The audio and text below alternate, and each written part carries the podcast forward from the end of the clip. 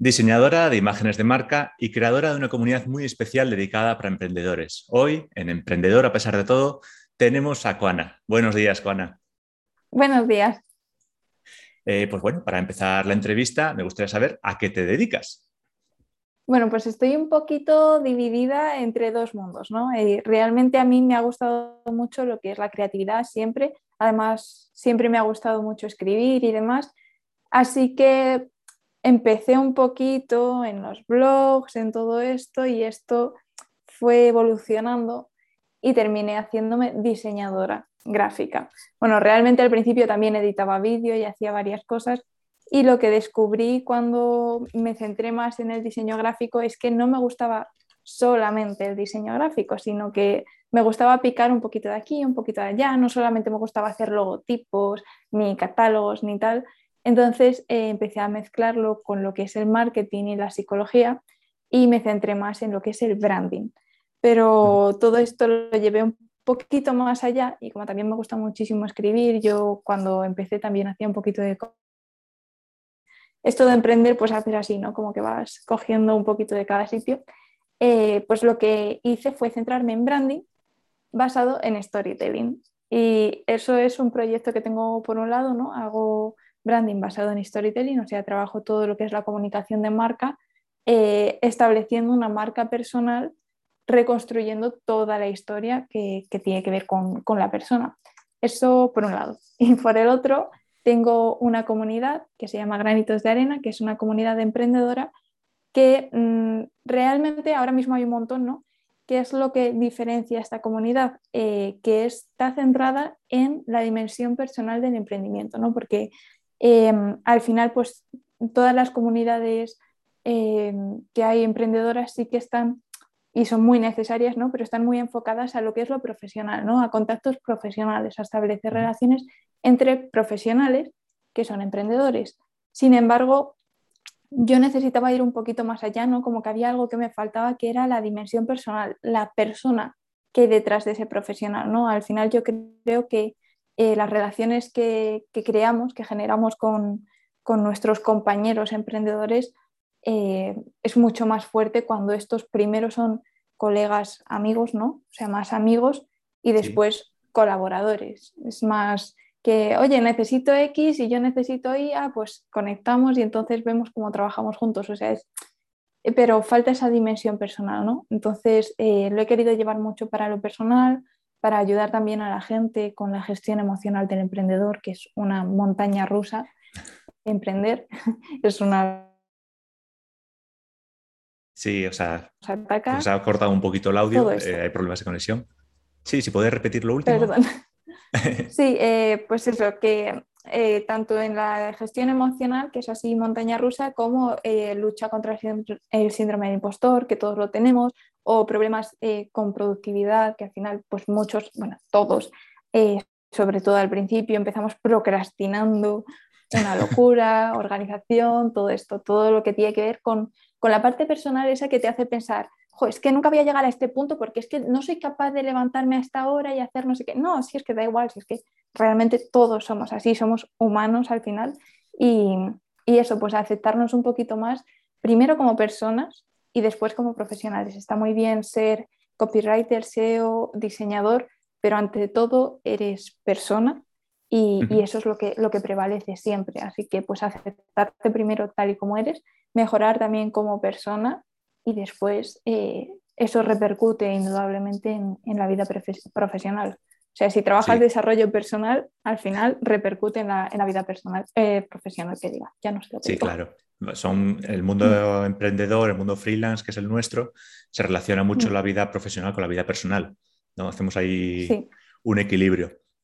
Y has comentado varios, varios de los mayores problemas que tienen los emprendedores, ¿no? como el síndrome del impostor, mm la procrastinación, que ahí me declaro con máster y doctorado. y el creer que no vas a llegar porque no eres capaz de seguir un proceso estricto, como si estuviésemos en el colegio. ¿Me puedes hablar un poquito sobre cómo superar el síndrome del impostor? Uf, pues es, es, complicado y yo aún considero que estoy aprendiendo, pero en una etapa muy novel todavía. eh, sí que es verdad que cuando tú empiezas a emprender, bueno, vamos a tener, yo, estamos ahora en 2021 a punto de empezar 2022, yo empecé con mi blog en 2010, o sea, estamos hablando que hace casi 12 años que empecé a exponerme y a, compartir contenido y todo esto. Y aún así me cuesta, sigo viendo otras personas que parecen más profesionales, a lo mejor lo son, o a lo mejor no, a lo mejor es todo imagen. O sea, precisamente yo que me dedico al branding intento decir, a ver, Juana, eh, eh, esto es lo que te enseñan y luego está lo que hay detrás, ¿no? Em, entonces yo veo muchas veces a esas personas y digo, pero es que ¿a dónde voy yo si yo no soy nadie, ¿no? Un granito de arena. Bueno, ese, es, ese, es un problema que, tenemos todos, ¿no? El, es que nunca voy a llegar, es que ya, ya da igual lo que haga porque como ya hay gente asentada en todo eso, entonces em, la regla número uno yo creo que hay es dejar de compararte con la gente, porque eso te genera muchísimo síndrome de impostor. El hecho de, yo ahora mismo, pues yo empecé como diseñadora o como copywriter, joder, pues compararte con los diseñadores o los copies que hay más arriba, los más conocidos, a lo mejor no es lo más justo. Es decir, em, acepta dónde estás, mira qué es lo que puedes mejorar de ti, observa qué estás haciendo mal, estudiate, o sea, no te estudies en comparación con otra persona, sino en comparación con quién eras ayer y con quién quieres ser mañana. Y trabaja en ti independientemente de los demás, porque es que hay mucha gente eh, que es que yo me dedico al branding, o sea, repito, es que, es que esto ya no es que yo lo opine, sino que, que lo sé, que me dedico a ello. Hay mucha gente que se dedica a y esto lo sabemos todos, a vender su vida perfecta, ya sea personal, profesional. Si te metes en Instagram vas a ver un montón de gente con vida perfecta. Si te metes en cualquier comunidad emprendedora vas a ver gente con vida profesional perfecta, gente que parece que factura millones y mm, realmente a lo mejor está peor que tú al fin de mes. Entonces, sí, pero la apariencia. no te compares. Claro, no te compares con lo que crees que es la otra gente, porque por mucho que tú veas cosas, Mm, no es oro todo lo que reduce. Entonces, puede que sí estés en lo cierto y sea así, pero también puede que no. Entonces, olvídate de los demás. Tú haz lo que tú quieres hacer, como tú quieres hacerlo, como tú lo consideras correcto y mejora en, dentro de tus valores y dentro de lo que tú creas que tienes que mejorar. Eso por un lado. Y por otro lado, acéptate a ti mismo como humano. Yo, por ejemplo, soy muy torpe, soy muy olvidadiza, soy, eh, yo, bueno, literalmente yo tengo TDAH, ¿no? que es trastorno de déficit de atención por hiperactividad, y mm, yo tengo que aceptarme tal y como soy.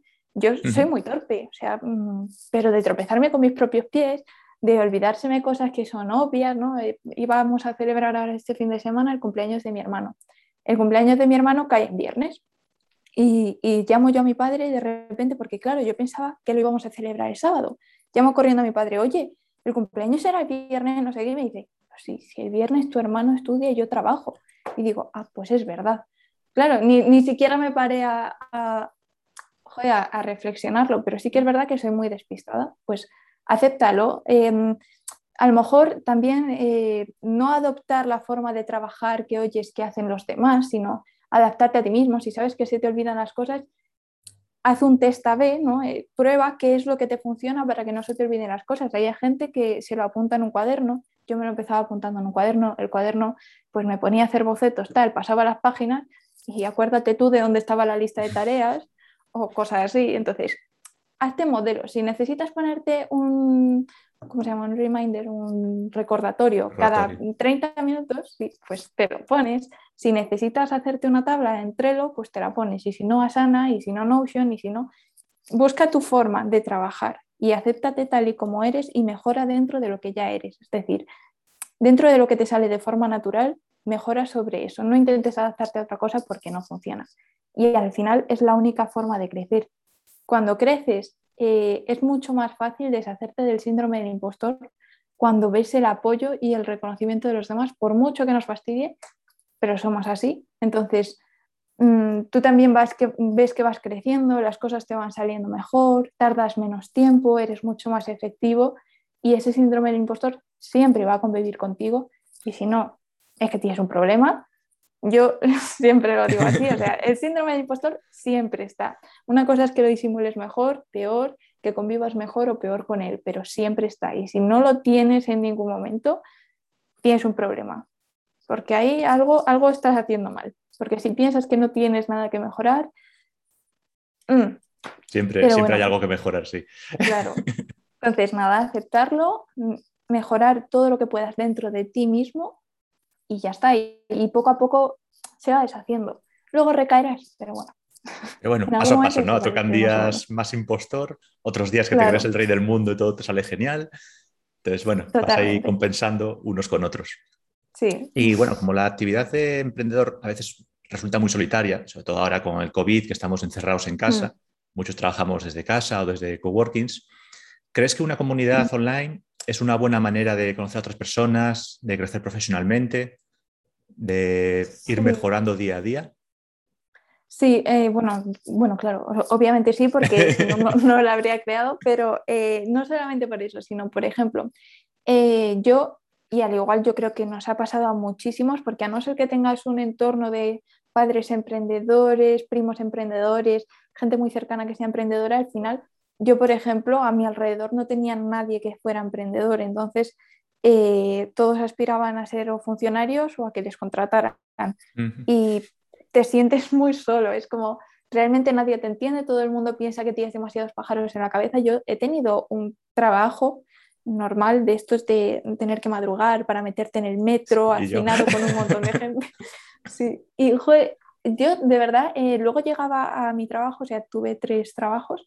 Eh, los tres me duraron relativamente poco, el que más me duró fue el último, que fueron unos seis meses, me hicieron un contrato de seis meses, luego ya me pusieron el indefinido y dije, uff, uff, qué mierda, no, no, no, sí, sí, eh, yo no quiero, no quiero. Y, y en el tercero de los trabajos estaba súper a gusto, era en una escuela de japonesa de Shiatsu, que es una especie de fisioterapia japonesa, estaba ocupándome de toda la comunicación, también atendía, atendía, llamadas, era un sitio físico, entonces también abría la puerta, le explicaba a la gente y tal.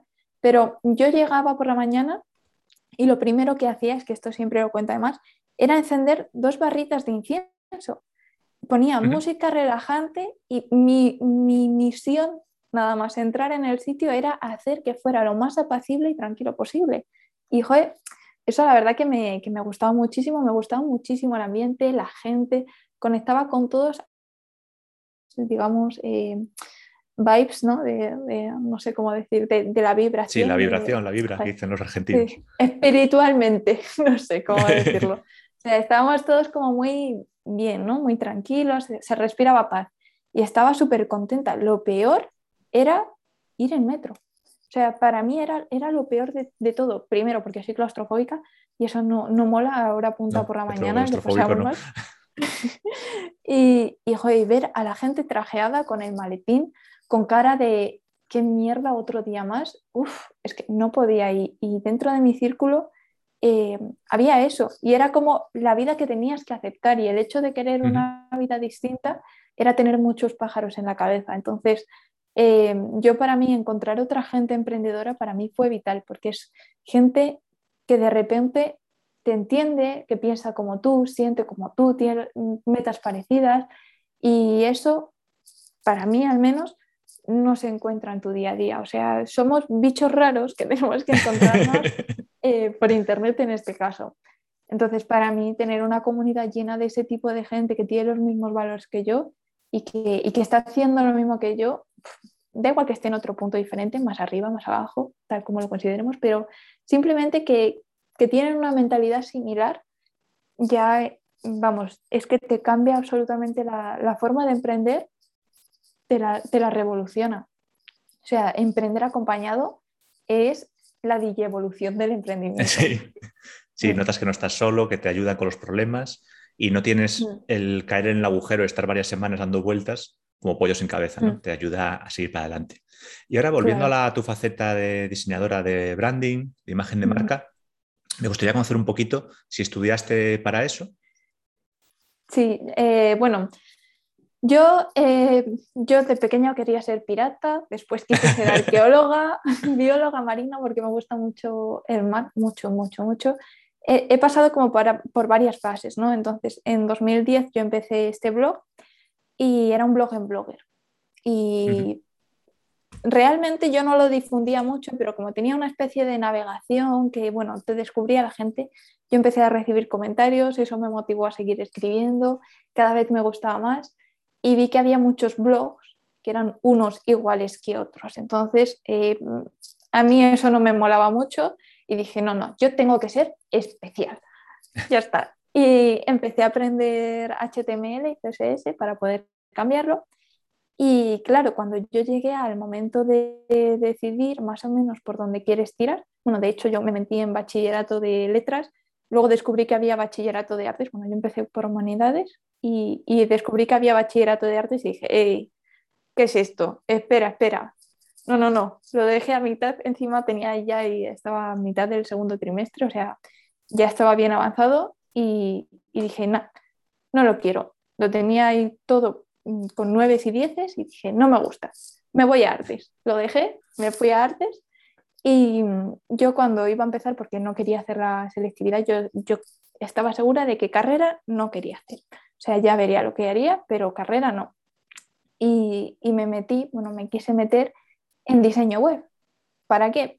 Para seguir personalizando mi blog, porque ya había empezado yo eh, la primera versión de lo que es ahora la comunidad de granitos de arena, que en 2014 salió, vivió de 2014 a 2017 eh, como una comunidad de bloggers. Luego ya eh, hubo ahí un burruño en mi vida, la dejé a un lado y, ahora la, he vuelto a resucitar. Esto ya es también DJ evolución de la comunidad y ahora es de emprendedores, ya no de bloggers. Y simplemente quería hacer diseño web para saber personalizar mi, mi blog de una forma más efectiva, más rápida y ya está. Y creyendo que con un grado superior, que es donde al final me metí, em, pues que, iba a ser mucho más práctico, mucho más, bueno, mejor que la universidad, porque yo no me veía cuatro años haciendo lo mismo, ni de broma. Y al final lo que hice fue meterme, como no vi diseño web como tal, me metí en diseño y edición. Así que yo ahora de formación soy diseñadora y editora oficialmente así. Ya em, extraoficialmente ya mm, de todo. Navaja suiza, hacemos un montón de cosas. Mm, pues sí. Mm. Sí, ¿y algún libro que recomiendes para alguien que esté interesado en el branding, en la diseños de marca, eh, que pueda empezar a leer para interesarse un poquito por el mundillo? ¿Puedes recomendar alguno? Yo lo que he hecho es ir picando un poquito de, cada cosita. Eh, roba como un artista, que además es muy, muy cortito, ese me, te da muchas ideas claves, pero realmente el branding como tal, o sea, para establecer una marca, no es tan importante el diseño como sí lo es la psicología y el marketing. Es mucho más psicología y marketing y luego aplicar esos principios a diseño. Para eso sí, obviamente, tienes que saber psicología del color, psicología de la forma, eh, las teorías básicas, todo eso sí lo tienes que saber, pero yo lo que he hecho es ir picando un poquito de aquí, un poquito de allí, además, eh, bueno, yo tengo la mala suerte de que eh, la asignatura puramente de diseño me la dieron muy, muy mal. Las asignaturas de edición me las dieron muy bien, o sea, yo para edición estoy muy preparada. para lo que es diseño como tal, diseño gráfico, me la dieron muy mal esa asignatura y, y, la tuve que picotear yo por ahí. O sea, era realmente yo tenía una profesora de diseño que la habían puesto ahí, ni siquiera sabía lo que era la preimpresión. Entonces, eh, mm, bueno, vale. Estaba ahí enseñándome, pero le podía enseñar yo a ella. Entonces, realmente, eh, pues eso, estaba un poquito cogido con pinzas. Así que lo que yo he hecho es eh, investigar por mi cuenta, sobre todo cuando no investigar en general. Yo lo que recomiendo, pero para el diseño y para la vida es busca la información cuando la necesites, porque hacerte un curso entero de algo eh, vas a aprovechar el 20%, entonces no desperdicies tu tiempo, sí que es verdad que es necesario conocer las bases de, una disciplina, pero luego ve investigando según vayas aprendiendo. Hay miles de funciones de Photoshop que yo ni conozco ni me interesa conocer. De hecho, yo me muevo más con Illustrator, pero vamos, me meto en Illustrator y hay muchas funciones que tampoco las uso. Entonces, cuando las necesite, cuando, cuando diga, jo, me apetece hacer esto, te metes en YouTube, que estamos en el siglo XXI, y haces, ¿cómo? Bla, bla, bla, y habrá un latinoamericano que te hace un vídeo explicándote cómo hacerlo. Siempre, siempre hay uno.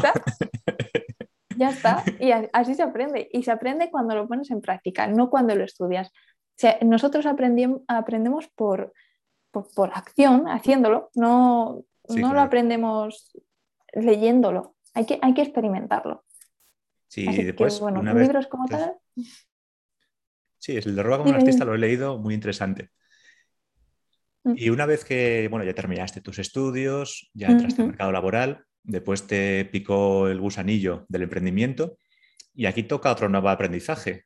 ¿Cómo aprendiste la parte de negocio? ¿Cómo fue tu evolución para ya poder estar por tu cuenta y vivir bien?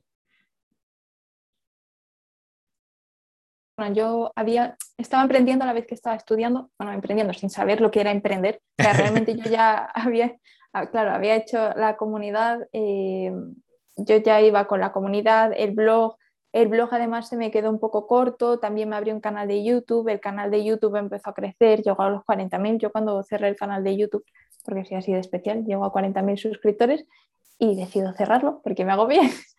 Eh, bueno, la comunidad en su día también la cerré con 6.000 personas. En ese, en ese momento tengo que decir que era gratis, o sea, unirse a la comunidad era gratis, pero tenía un montón de participación, yo estaba encantada, la verdad.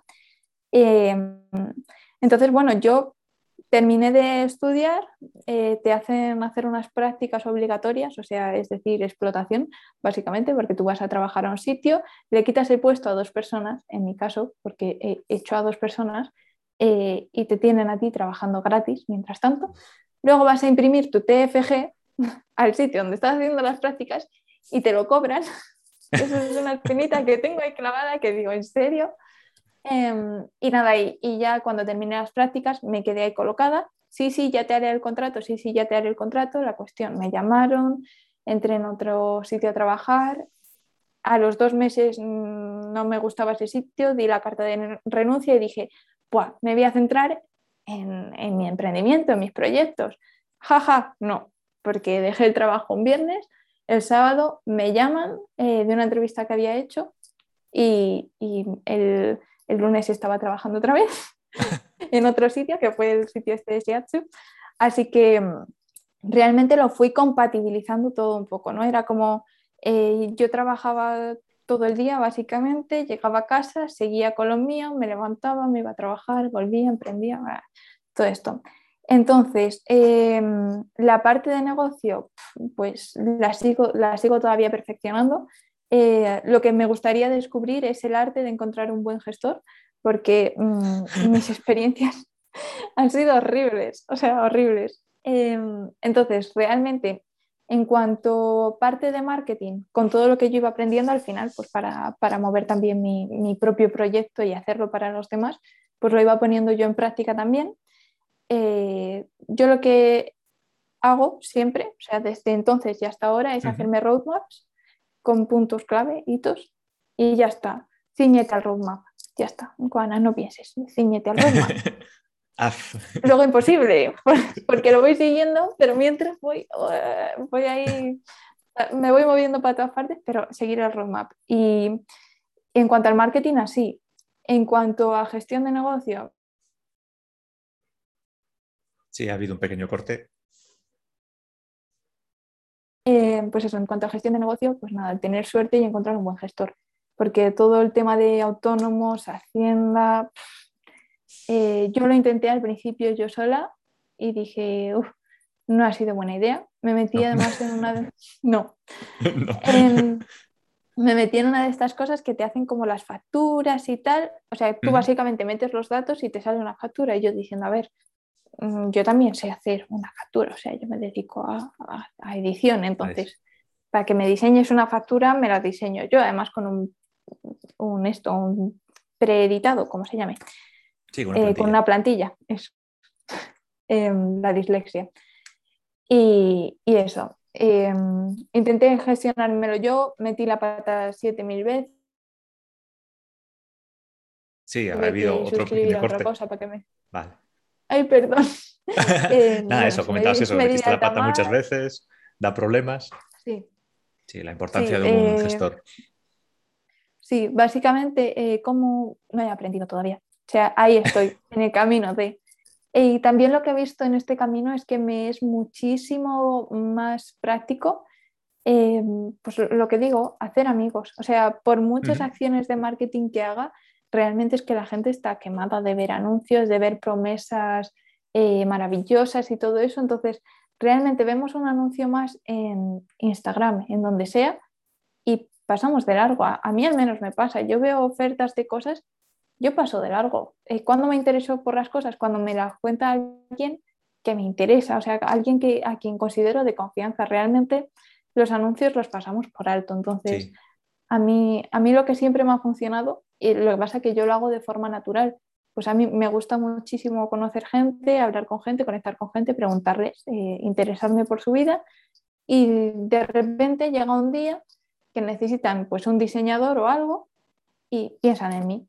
Ya está. O sea, sale como de forma natural. Igual que si yo necesito copywriter, pues pienso directamente en Carmelo, Carmelo Beltrán, que es, es amigo, y digo, pues ya está, necesito un copy, ¿quién me lo va a hacer? Carmelo. Necesito un vídeo, ¿quién me lo va a hacer? Anaís. Entonces, eh, Anaís también es, es, amiga. Son gente que conozco a través del mundo del emprendimiento, pero que ya son amigos. Entonces, si yo necesito algo, no se lo voy a pedir, a pedir a Perico, el de los palotes, porque me salga en Instagram. Se lo pido a Carmelo, a Anaís, a Tony, que es mi ilustrador, a Jaco, que es mi pareja. Pues, ¿sabes? Entonces, em, a mí lo que me ha funcionado ya en cuanto a marketing siempre ha sido establecer relaciones, que es también por lo que construir la comunidad. Y ya de gestión de negocio, pues eso. Un buen gestor, si es que lo encuentras, y, y contactos. Pero contactos, de verdad. Siempre. Sí, sí. Mm. Hay que tener una buena red de contactos. Y mm. la otra parte importante en el negocio, eh, ¿cómo conseguías tus primeros clientes? ¿Cómo haces ese trabajo? Pues igual. o sea, realmente fue, sí, fue, eh, empecé a conocer gente en el mundo del emprendimiento. Em, conocí a Bodan, que es eh, diseñador web, y bueno, empezamos a hablar. Me dijo, uff, pues sabes que yo necesito que me echen una mano, así que vas a ser mi becaria. Y yo empecé como, como becaria de boda, bueno, aparte de los, los encarguitos estos que hacía poquito a poco, em, un día en una WordCamp, ¿no? que es un evento de WordPress, em, pues iba a ir eh, para allá, llegué súper pronto, iba también Sergio Calderón, que es, eh, bueno, es nutricionista y además es eh, bueno, maquetador, hace un montón de cosas, hace marketing, tiene un proyecto para llevar todo el marketing de nutricionistas y tal. Y, también iba a llegar pronto. Y dije, ah, pues estoy por aquí. Me escribió Sergio y dijo, pues yo también llego pronto. Digo, pues estoy en la cafetería de enfrente. Se vino a la cafetería de enfrente, me tiré todo el día con Sergio, la verdad que es un amor de persona. Y eso me abrió las, las puertas a terminar trabajando en Real Fooding. Pero que no era mi intención. De hecho, yo creo que cuando le conocí todavía no había empezado así el boom de real food no, sí, no, no sé, la verdad es que me, dio igual porque a mí lo que me interesaba era estar con una persona que me caía bien, con quien podía tener conversación, nos tiramos todo el evento juntos, al mes o así necesitaban una diseñadora, pues ¿a quién recurren? Pues a Coana, ¿por qué? Pues, pues, porque es la que conoce y porque nos llevamos bien y ya. Y mis primeros clientes han sido todos así, de, de establecer relaciones, hacer amigos. claro, lo más importante en los negocios es hacer relaciones. Y ofrecer el mm. servicio, ayudarles en lo que se pueda y así entre mm. todos ir tirando para adelante. Mm. Y ya para ir terminando la entrevista, una pregunta que me, gusta mucho hacer es la de si has ganado en un año lo suficiente como para comprarte un Ferrari. o una campervan y otra gente más. A ver, un Ferrari, pues de estos que vas a Toys R a lo mejor sí. Porque, madre mía, o sea, he, hecho, he echado las cuentas, también es que 2020 fue muy mal. Eh, yo, bueno, eh, pasé por un montón de cosas eh, durante la pandemia y después de la pandemia, ya no solo el COVID, sino un montón de, de sucesos horribles. Y, y, la verdad es que pasé muy mal año. Yo hice hace poco el, bueno, cuando fue la renta, hice el recuento de lo que yo había ganado y mm, un mendigo ha ganado más que yo en la puerta de un, de un supermercado. O sea, eh, broke es, es poco. Pero bueno, poco a poco voy remontando. De hecho, eh, yo ahora con mi pareja en, a finales de julio literalmente nos compramos una furgoneta de segunda mano. Nos valió 1.900 euros entre los dos. Está muy bien. y, y tenemos un presupuesto, bueno, teníamos un presupuesto de contando con la furgoneta de los 1.900 euros, las reparaciones de la furgoneta que fueron 2.068, o sea, más o menos se cuadra para que fuera 4.000 tener una furgoneta bien, o sea, con neumáticos nuevos y todo bien.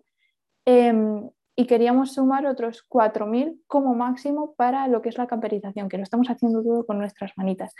Em, echamos cuentas hace un par de semanas otra vez y hemos visto que ahora que ya sabemos lo que valen las cosas, que hemos comprado ya la mayor parte de las cosas, em, hemos reventado una ventana, hemos puesto otra al revés, estas, cosas, eh, volvimos a echar cuentas.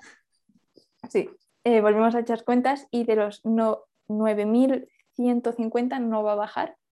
Entre dos, sí que es verdad que vamos trabajando. Ahora mismo, por ejemplo, estoy en, en casa de mis tíos, o sea, estoy de ocupa, así que gastos solamente tenemos la comida Así que bueno, todo lo que ganamos lo estamos invirtiendo en piezas de la furgoneta. Entonces, mientras estoy con la comunidad, estoy em, con, mi proyecto de branding, hemos abierto también un canal de YouTube para, para grabar cómo iba todo este proceso y la furgoneta, pues a veces vivo. Y cuando vivo, cuando esos días que no me tiro trabajando todo el día, eh, lo que hacemos es coger el coche y nos vamos de viaje por ahí. Pues hemos estado en Vigo, hemos estado en Alicante, en Castellón, eh, estuvimos tres meses viviendo en Valencia cuando todavía teníamos dinero y no habíamos comprado la furgoneta. Eh, hemos ido varias veces a Barcelona, a Vizcaya, que fue súper bonito. Entonces lo que hacemos para airearnos, cada una vez al mes o cada dos meses como mucho, nos vamos a un sitio nuevo, dormimos en el coche y, y, una experiencia, vamos, eh, maravillosa. Para mí es genial. Yo cuando se lo cuento, por ejemplo, a mi padre o a mis tíos, está, ¿cómo vais a ir con el coche, hombre? No sé qué, que eso es muy incómodo. a, mí, a mí me encanta. O sea, haciendo esos viajes en coche fue como surgió lo de, lo de la furgoneta y a, mí me, fascina, vaya. Así que bueno, pues eso, muy, hippie yo. Pero Cada uno el estilo de vida que le gusta. Mm, sí, me ha, dado para comprarme una camper a medias de segunda mano de 2.000 euros, pero me ha dado, oye. pero lo importante es que mm. viajas con ella, tienes la vida que quieres y a seguir para adelante. Pues muchísimas gracias, Coana, por compartirnos tus experiencias. Echadle un ojo a la comunidad de Granitos de Arena, que los emprendedores mm. necesitamos mucho apoyo, no solo de nuestra gente más cercana, sino de gente que ya ha mm. superado los pasos. Y nos vemos por el camino. Muchísimas gracias. Muchas gracias por invitarme.